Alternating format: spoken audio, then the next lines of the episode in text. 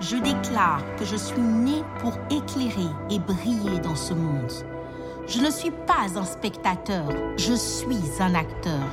Je ne suis pas un accident.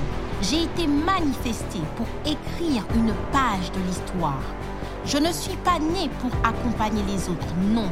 J'ai une mission à accomplir et je vais l'accomplir. J'ai une partition à jouer, un rêve à poursuivre, des projets merveilleux à réaliser. La vision de Dieu pour ma vie se révèle à moi.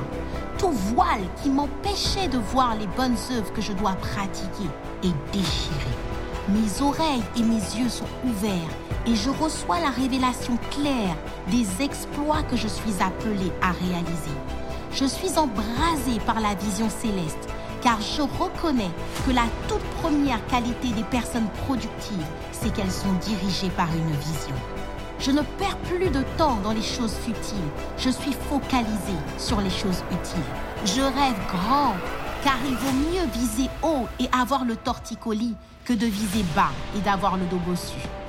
Une vision qui n'est pas écrite n'est qu'une hallucination. Voilà pourquoi j'écris ma vision. Alors que je me mets en route vers l'accomplissement de ma vision, la provision, les ressources humaines et financières dont j'ai besoin affluent vers moi. Rien ni personne ne m'arrêtera alors que je cours dans le couloir de ma destinée.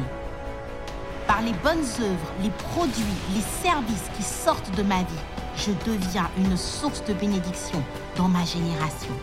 Je déclare que par ma contribution unique, par mon témoignage, je suscite l'émerveillement et l'étonnement des gens de mon époque. Même lorsque je ferme les yeux, je continue de voir les exploits que je dois accomplir avec Dieu.